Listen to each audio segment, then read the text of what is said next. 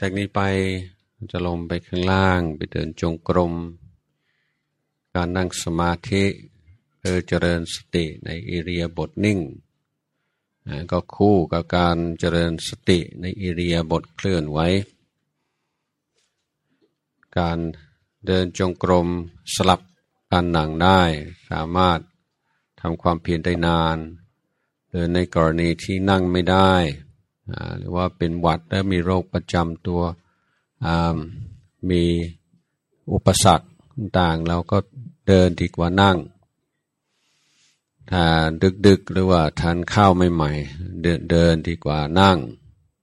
ก็เป็นทางเลือกด้วย นี่ในการภาวนาระหว่างการเดิน ก็เริ่มใช้หลัก เดียวกับเมื่อกี้นี้ว่าเริ่มง่ายแล้วก็ค่อย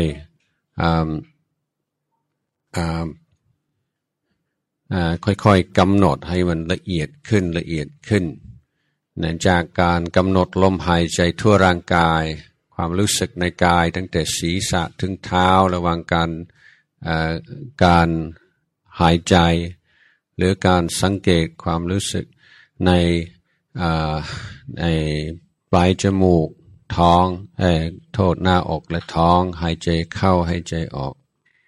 ก็เริ่มแบบสบายๆอ่าให้ให้เห็นการยุบการพองของร่างกาย พอจิตไม่วอกแวกแล้ว จึงคอยกำหนดที่จุดใดจุดหนึ่ง เช่นปลายจมูกเป็นต้น ที่ในการเดินเบื้องต้นให้เรากำหนด ความรู้สึกในกายตั้งแต่ศีรษะลงไปถึงเท้าในอาการเดิน